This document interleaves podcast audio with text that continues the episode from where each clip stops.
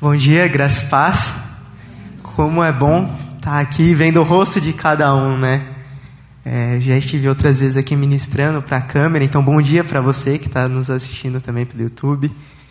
Mas nada é melhor do que estar todo mundo presente, como o Fábio falou, vendo o rosto, sentindo o carinho, sentindo o comprimento e o olhinho fechando, então você já imagina um sorriso ali. Nada é melhor do que isso. Então é muito bom poder estar aqui, podendo estar trazendo a palavra de Deus, o que Deus tem ministrado no meu coração através da vida dos irmãos também. Eu gostaria de estar lendo com vocês, segundo Samuel, a partir do segundo Samuel 12, a partir do 1. Então, você aí pode ir abrindo a Bíblia, acessando o celular, né? O meu mesmo é tudo aqui no, no celular. Dificilmente eu uso a Bíblia, assim, é mais quando estou em casa. Então vamos estar lendo 2 Samuel 12, do 1 ao 8. Vem nos dizer assim: E o Senhor enviou a Davi o profeta Natã. Ao chegar, ele disse a Davi: Dois homens viviam numa cidade. Um era rico, o outro pobre. O rico possuía muitas ovelhas e bois mas o pobre nada tinha senão uma cordeirinha que havia comprado. Ele criou e ela cresceu com ele e com seus filhos. Ele comia, ela comia junto dele, bebia do seu copo e até dormia em seus braços. Era como uma filha para ele. Certo dia, um viajante chegou à casa do homem rico. E esse não quis pegar uma de suas próprias ovelhas ou dos seus bois para preparar-lhe uma refeição em vez disso, preparou para o visitante a cordeira que pertencia ao pobre. Então Davi encheu-se de ira contra o homem e disse a Natã: Juro pelo Senhor que o homem que fez merece a morte. Deverá pagar quatro vezes o preço da cordeira, porquanto agiu sem misericórdia. Então Natã disse a Davi: Você é esse homem. Assim diz o Senhor, o Deus de Israel eu ungi rei em Israel e o livrei das mãos de Saul. Dele a casa e as mulheres de seu senhor. Dele a nação de Israel e de Judá. E se tudo isso não fosse o suficiente, eu lhe teria dado ainda mais. Vamos estar orando mais uma vez? Paizinho, eu te peço que nessa manhã o Senhor esteja abençoando cada coração, cada vida que está aqui presente. Eu peço que o Senhor use a minha vida não porque sou eu, Pai, mas porque o Senhor é bom e misericordioso. Me use, Pai, para estar falando as Suas palavras e que nada que não for da Sua boca saia pela minha boca, Pai. É o que eu te peço, em nome santo de Jesus. Amém. Amém?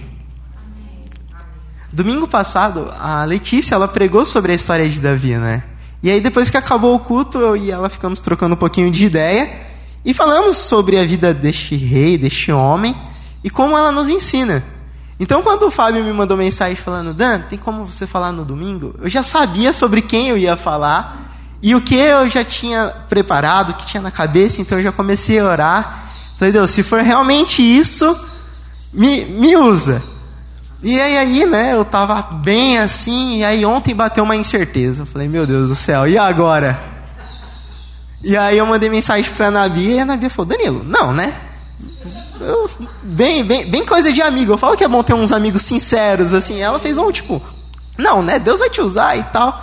Falei, amém. Então não vamos deixar que essa insegurança tome conta do meu coração. Então eu peço que os irmãos continuem em espírito de oração, que eu careço muito. Acostumar, gente falou que é para acostumar. e a história de Davi é uma história muito conhecida, né? Quando criança, a gente ouve muito e depois, quando vai ficando velho, também, né?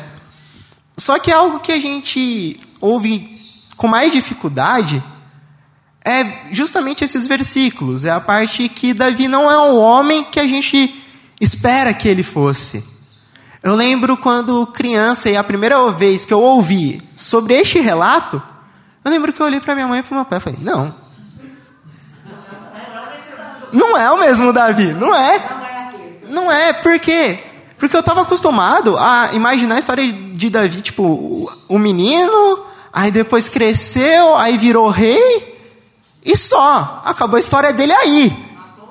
Matou o gigante, isso, e, e pronto. Mas não, há mais coisas atrás da história de Davi. E eu queria, essa manhã, estar falando um pouco sobre isso, sobre o que Davi tem a nos ensinar e o que nós temos a aprender com a história dele, além de querer ser um homem valente, além de querer ser rico, além de querer ser rei, de vencer batalhas. Quais ensinamentos esses versículos, a história de Davi, as quedas de Davi pode nos ensinar? Então, nessa manhã eu queria trazer três, três lições sobre Davi. E a primeira lição é sobre não brincar com fogo. Em 2 Samuel 11, então se você está aqui é só você virar, voltar um pouquinho na sua Bíblia ou no seu celular, você voltar um capítulo. Então, 2 Samuel 11, do 1 ao 4, vem nos dizer assim: Na primavera, época que os reis saíam para a guerra, Davi enviou para a batalha Joabe com seus oficiais e todo o exército de Israel. E eles derrotaram os amonitas e cercaram Rabá. Mas Davi permaneceu em Jerusalém. Uma tarde, Davi levantou-se da cama e foi passear pelo terraço do palácio. Quando viu uma mulher muito bonita tomando banho. E mandou alguém procurar saber quem era ela. Disseram: É Betseba, filha de Eliã, mulher de Urias, o Itita. Davi mandou que a trouxesse e se deitou com ela, que havia acabado de purificar-se da sua impureza da sua menstruação. Depois voltou para casa. Algo que a gente escuta bastante quando falam aqui é sobre que Davi devia estar na guerra. Davi ele tinha lá, que era o rei, era a época que os reis costumavam estar. Não era necessariamente obrigatório. Mas seria bom se ele tivesse. Mas como a Letícia falou, Davi era um cara que ele conhecia muitas vitórias. Dificilmente ele sentiu o gosto da derrota. Então a gente vê que mandou o Joab e mesmo assim eles ganharam. Então ele falou: tudo bem, eu não estou na guerra. Tudo bem, eu sou rei, está tudo dando certo. Eu vou ficar em casa. E aí é quando Davi vê a mulher. E o primeiro passo é ele querer saber quem é ela. E aqui, eu queria falar sobre brincar com fogo. Quantas vezes nós falamos, não, eu não preciso disso. Mas eu quero só saber como é. Então, assim, eu não preciso ficar bêbado. Mas eu vou tomar só mais um pouquinho, só para ver como que eu vou ficar. Então a gente começa, uma outra expressão também é cutucar onça com vara curta, né? Então a gente começa a chegar mais perto, mais perto, mais perto. E nós fazemos isso. Nós queremos ousar e saber até onde é o nosso limite. Mas o problema de fazer isso é que uma hora dá errado. Uma hora a gente vai se queimar. Uma hora não vai dar tempo de puxar o pauzinho quando a onça virar. E isso acontece com Davi. Davi ele começa primeiro querendo saber quem é. E alguém avisa. Fala, ó, oh, mulher de Urias. Mas mesmo assim ele quis chegar mais perto. Porque afinal de contas, o marido dela está na guerra. Afinal de contas, ele não está aqui. Não tem ninguém olhando, não tem ninguém vendo. O que, que de ruim pode acontecer?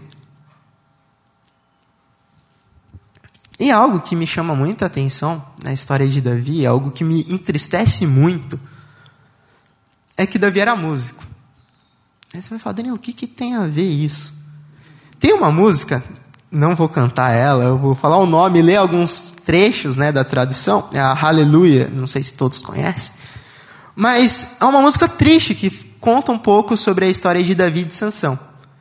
Em um trecho, fala assim: sua fé era forte, mas você precisava provar.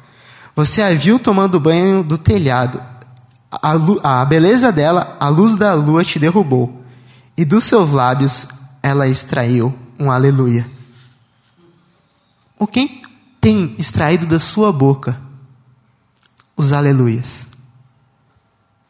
O que tem tirado de você a sua adoração? A gente costuma falar bastante sobre ídolos. E o que, que é o ídolo? A gente pode imaginar que seja aquelas estátuas, alguma outra coisa, um cantor famoso. Ídolo é aquilo que toma o lugar de Deus no seu coração. Então, o que, que você tem adorado? O que, que você tem idolatrado? O que tem tirado da sua boca aleluia? Ou então, o que com a boca que você dá aleluia a Deus, você tem feito? Você tem usado a sua boca para maldizer alguém? Para xingar, para falar palavrão? Para colocar na sua boca coisas que não deveriam ser colocadas? Para sair beijando um, outro, outra? O que, que você tem feito com as suas ações? O que, que você tem feito com a sua boca? A gente pode achar que as nossas ações não vão afetar ninguém. Que as nossas ações ninguém está vendo, como eu disse. O marido dela estava na guerra.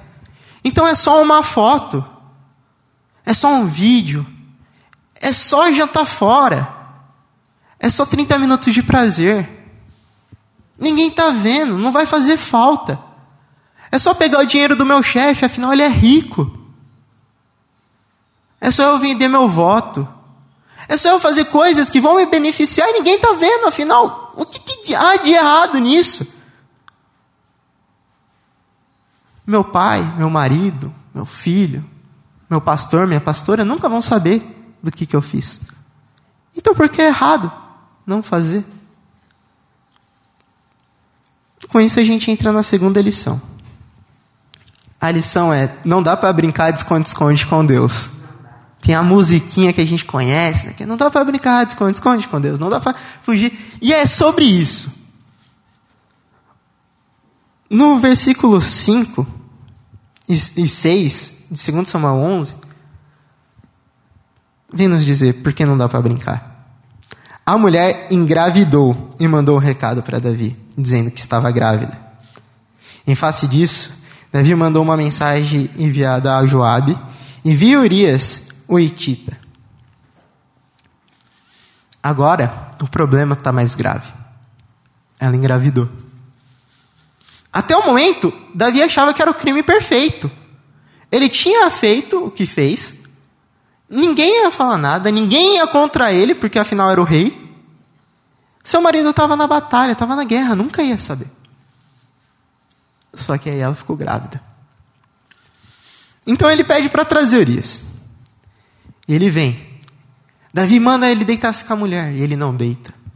Em respeito ao rei, em respeito aos seus amigos que estavam na batalha, ele não deita com sua mulher. Aí complicou a situação de Davi. Então, Davi, ele começa a tramar coisas. Ele começa a pensar o que, que ele poderia fazer.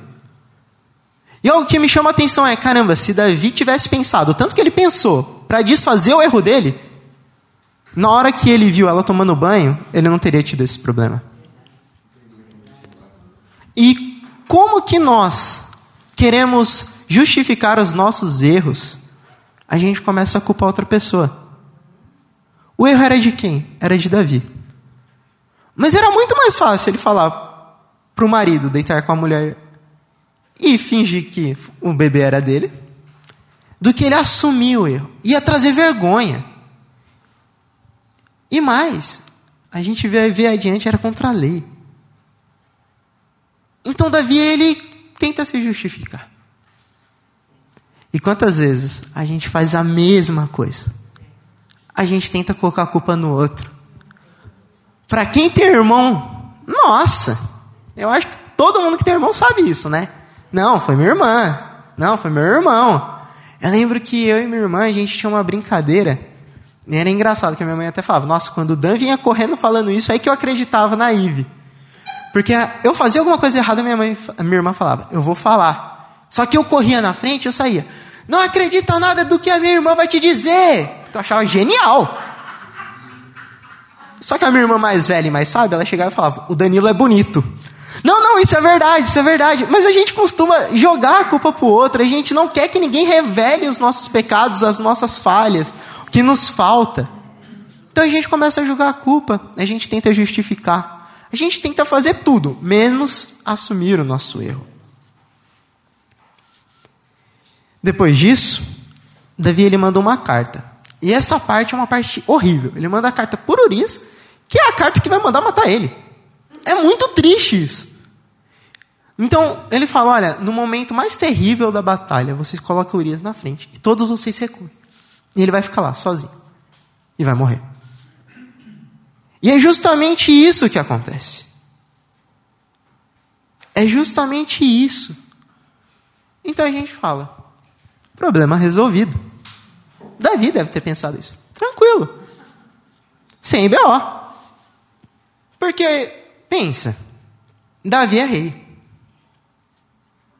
E agora o homem está morto. Então ele pode ter aquela mulher, ele pode assumir a criança, e vai ficar tudo bem. Porque ninguém vai contra ele. Ele é rei. Então problema é resolvido. Em Samuel, segundo Samuel 11, 27, mostra isso. Fala, passado o luto, Davi mandou que trouxessem para o palácio ela tornou-se sua mulher e teve o filho dele. Tranquilo. Essa é a parte A do versículo.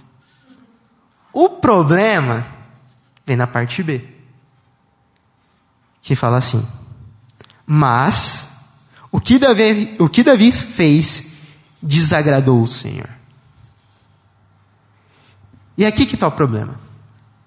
Quando o que a gente faz de errado desagrada ao Senhor.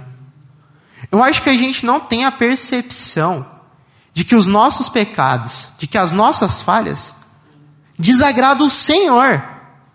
Eu vou estar citando mais para frente, mas nos salmos em que Davi se arrepende, ele fala: pequei contra ti, e somente contra ti. Você vai falar: não, ele pecou contra a nação, ele pecou contra a mulher, e ele pecou contra Urias. Ele pecou pelo menos com três pessoas, é, duas pessoas de uma nação, né? Mas ele reconhece que todo pecado cometido a uma pessoa é cometido contra Deus, que é, fez a imagem e semelhança. Então todo pecado que a gente faz, toda a falta que a gente faz, é contra alguém. E o versículo, a terceira lição que eu quero trazer é que Deus perdoa, Deus pode perdoar os pecados. Do 12, do 2 Samuel 12, do 5 ao 8, fala assim: Então Davi encheu-se de ira contra o homem e disse a Natã: Juro pelo nome do Senhor que o homem que fez isso merece a morte. Deverá pagar quatro vezes o preço da cordeira, porquanto agiu sem misericórdia. Então Natã disse a Davi: Você é o homem Assim diz o Senhor, o Deus de Israel. Ungi o rei de Israel e o livrei das mãos de Saul. Dei-lhe a casa e as mulheres do Senhor. Dei-lhe a nação de Israel e Judá. E se tudo isso não fosse suficiente, eu lhe teria dado ainda mais. Davi não precisava de mulher. Davi não precisava de nada. Ele tinha tudo. E o versículo fala que se ele precisasse de mais alguma coisa, ele pedia a Deus e Deus teria mandado. Só que ele não quis. Ele não quis. Ele foi na única coisa que ele não podia. E o que, que acontece quando nós pecamos? Será que há arrependimento? Será que a gente ainda se arrepende? Será que a gente ainda se prostra? O que, que a gente faz quando nós pecamos? Porque neste momento da narrativa, Davi, ele não é só mais um rei. Ele é um adúltero e um assassino agora. O rei de Israel. É isso. E nessa caminhada, em busca de ter o que não podemos, de querer ser mais do que nós somos, de almejar o topo. Quantas cabeças nós temos pisado para estar lá? Quantos pais de famílias a gente tem puxado o tapete? quanto contra a criação a gente tem agido. Nós achamos que os nossos erros não vão atingir ninguém, mas atinge. O nosso egoísmo, a nossa ganância, a nossa busca apenas por prazer, como Davi, atinge outras pessoas. Aqui nós vemos que Davi, a consequência de Davi, matou um homem e vai matar uma criança. Então a gente vê que houve tragédias. A família de Davi vai sofrer por causa disso. O reinado de Davi não vai ser o mesmo. Se depois vocês quiserem ir olhando a história de Davi, você vai ver que daí para frente só foi para trás. É, só acontece coisa ruim. E eu paro para pensar. Eu gostaria de que vocês refletissem nesse momento. Quantos pecados de vocês? Quantas coisas que nós fizemos atingiu alguém se a gente não tivesse feito isso? Os nossos erros, as nossas mentiras, os nossos amores, os, os nossos pequenos furtos geram consequências não obrigatoriamente vai cair sobre a sua família, mas sobre você. E talvez você pode pensar, Dan, tá bom. Mas então você está falando de um Deus punitivo, de um Deus que vai me vingar agora. Que se eu fiz tal coisa errada, ele vai me punir. Não é isso.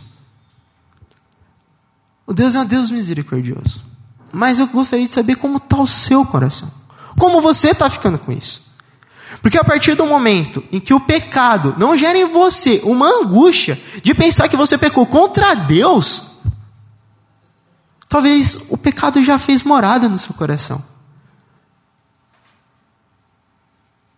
Porque o pecado tem que nos causar um arrependimento, uma angústia, porque nós pecamos contra Deus.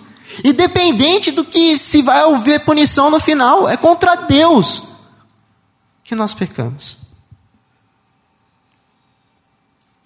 E nós vemos que Davi, ele fica revoltado quando ele ouve aquela história.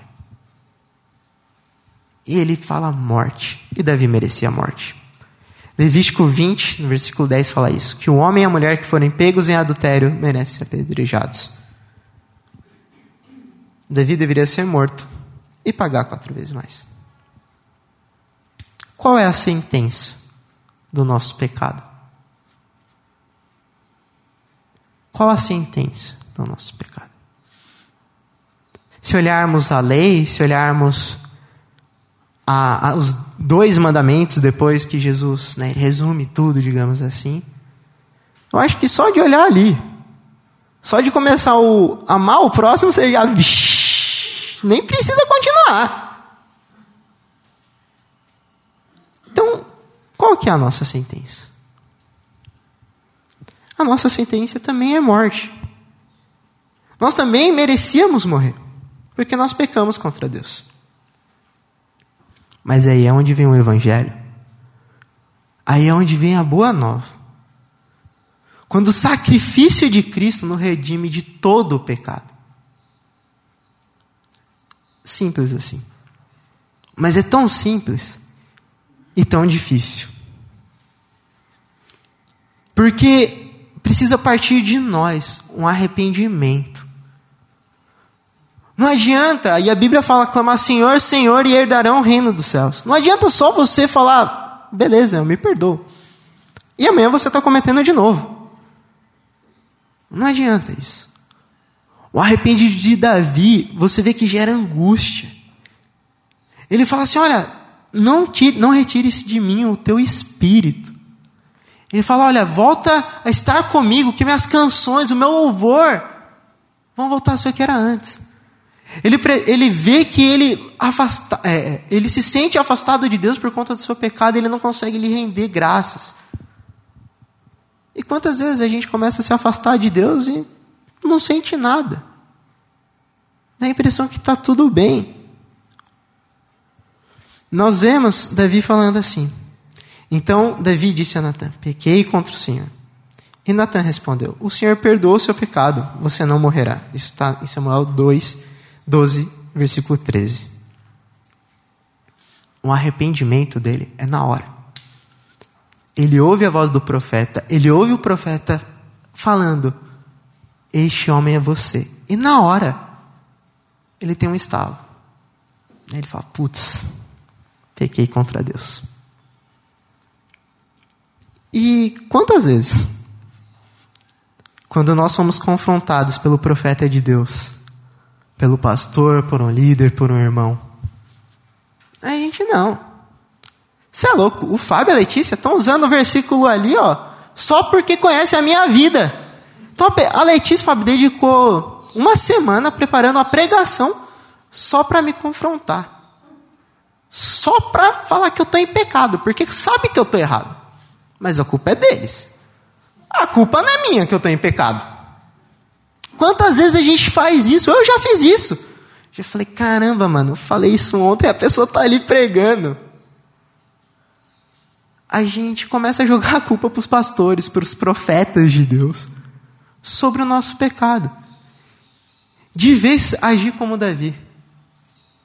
De reconhecer que ele estava em falta de reconhecer o seu erro, de falar: muito obrigado.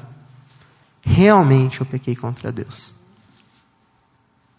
Realmente pequei contra Deus. Eu lembro que tinha um amigo meu, na verdade eu tenho ainda, é, e ele estava fazendo muitas coisas erradas assim. E eu fiquei né, naquela, tipo, falo ou não falo, falo ou não falo, falo ou não falo, porque acredito que todo mundo tem uma dificuldade de, de mostrar os erros dos seus amigos. Né? Você fala, putz, se essa pessoa parar de ser meu amigo, e eu lembro que eu cheguei nele e falei. E eu usei alguns textos para provar que a Bíblia ia contra as ações dele. E eu falei, mano, se você não quiser mais ser meu amigo, eu entendo, se isso, aquilo, aquilo. E aí ele virou para mim e falou, Dan, se você mostrou com a Bíblia que eu tô errado, eu tô errado e ponto. falei, caramba, mano. É isso. É sobre isso, e tá tudo bem, aquele memezinho, né?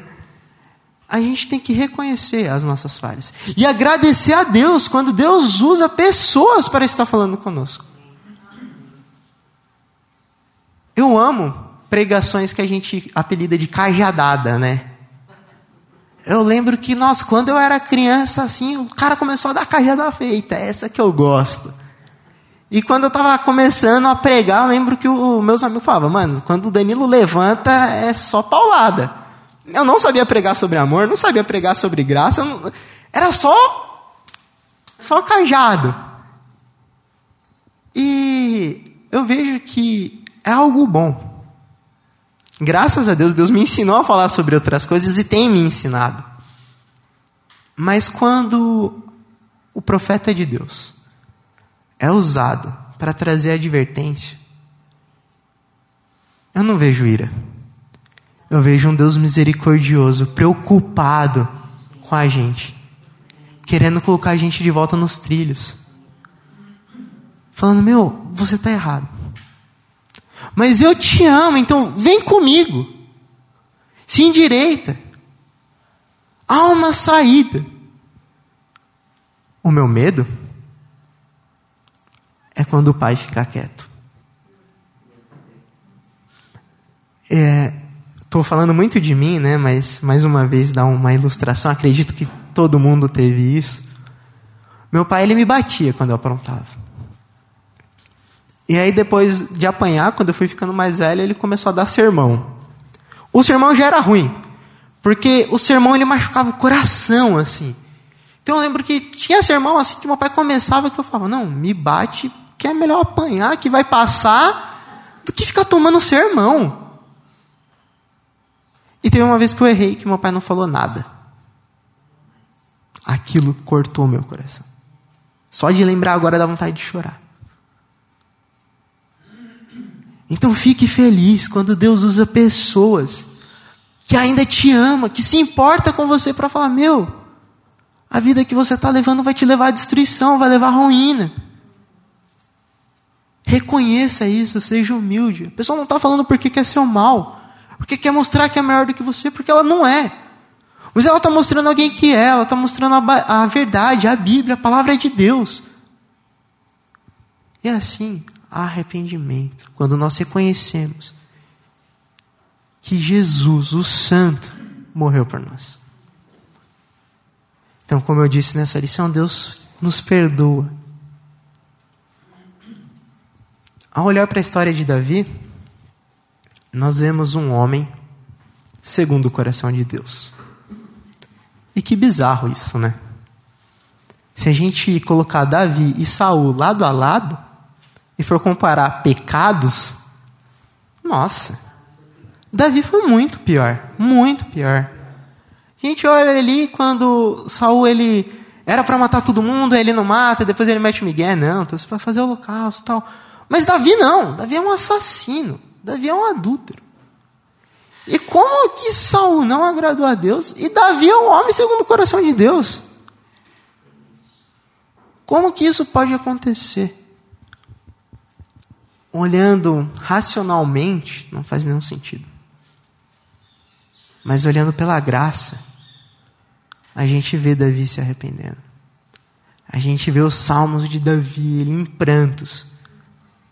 Ele angustiado, falando sobre a necessidade de sentir Deus de novo com ele. Quando a gente vai ler os salmos, assim, eu acho até engraçado, porque quando é salmo de Davi, é ele chorando porque está sendo perseguido, porque ele vê os inimigos dele prosperar, e ele clamando arrependimento. Ele pedindo a misericórdia de Deus. Que a gente possa ser como Davi. De que nós vamos pecar, infelizmente uma visão de alguém que não peca, uma visão distorcida do evangelho que vai tirar, que vai colocar um fardo pesado sobre legalismo em você. Mas você também não pode fazer tudo, né? Mas Deus, ele te dá misericórdia para nesses momentos de falha. Então agradeça a Deus pelas pessoas que tem colocado em sua vida, que tem apontado onde você tem falhado e pela misericórdia dele, pela maravilhosa graça que te perdoa, que te chama de volta, que te traz como um filho. E que fala, mano, a partir daqui você é uma nova criatura. Quando eu vejo as histórias de Jesus, a história de Deus, com algumas pessoas assim que para mim erraram muito. Eu acho engraçado como ele não fala, caramba, hein, Danilo? Letícia, Fábio. Vocês erraram tanto. Olha só, tá vendo? Eu vou arrepender, mas olha o que vocês fizeram. Não. Ele pega e fala: beleza, daqui para frente segue. Você fala: caramba, mas como assim? Quando a gente vê a história de, Davi, de Pedro, Pedro na praia, ele chega, ele não fala: ah, eu não falei que tu ia me negar. Ah lá, você duvidou de mim? Eu falei que tu ia negar. Não. Eles soltam, tu me amas? Então bora. Então, venha para Cristo. Venha para essa caminhada com Ele. De amor, de arrependimento. Ele não pede que você não erre, Ele pede que você se arrepende. Ele só quer o seu coração. Ele quer que você se entregue a Ele. Que você esteja disposto a caminhar com Ele. E nas suas falhas, nas suas fraquezas, Ele vai levantar pessoas para trabalhar. Ele mesmo pode estar trabalhando.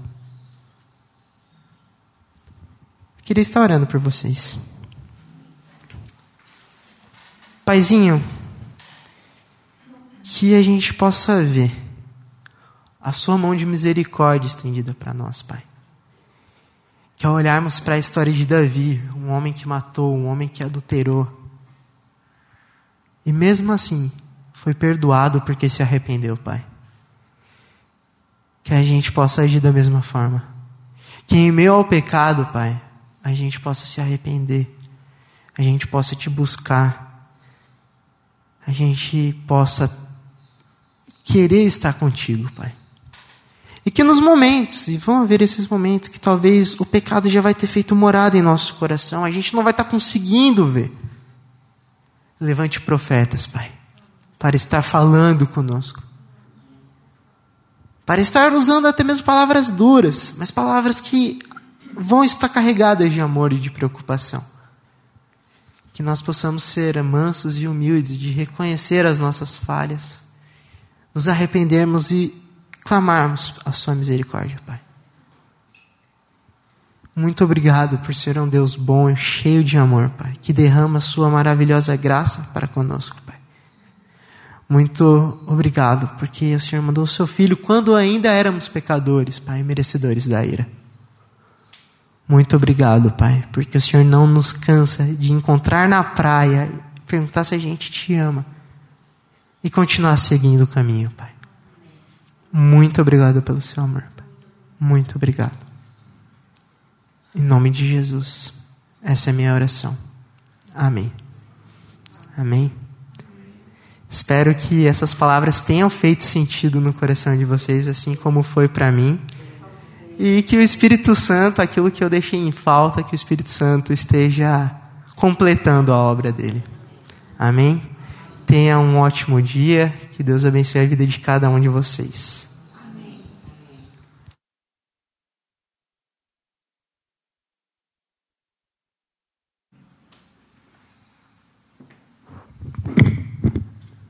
Fez muito, Danilo. Muito sentido. Deus realmente falou com você para você falar com a gente. E que a gente tenha isso em mente. Tenha isso em mente. Deus está sempre preocupado comigo e com você. Porque Ele nos vê, nos escuta e sabe de tudo. Graças a Deus por Jesus Cristo. Amém? Que você vá com Deus, que Deus te abençoe. E que essa palavra fique mesmo no teu coração, queimando o teu coração, queimando e dizendo para você o quanto é importante você não ficar perto do fogo, o quanto é importante você não ficar ali perto fomentando aquilo, que o pecado está contra nós. Cumpre a você dominar, está escrito. Podia ter tido um tempo, né? Mas a gente é apressado demais. Vai com Deus e Deus te abençoe. Amém? Muito obrigada, Danilo.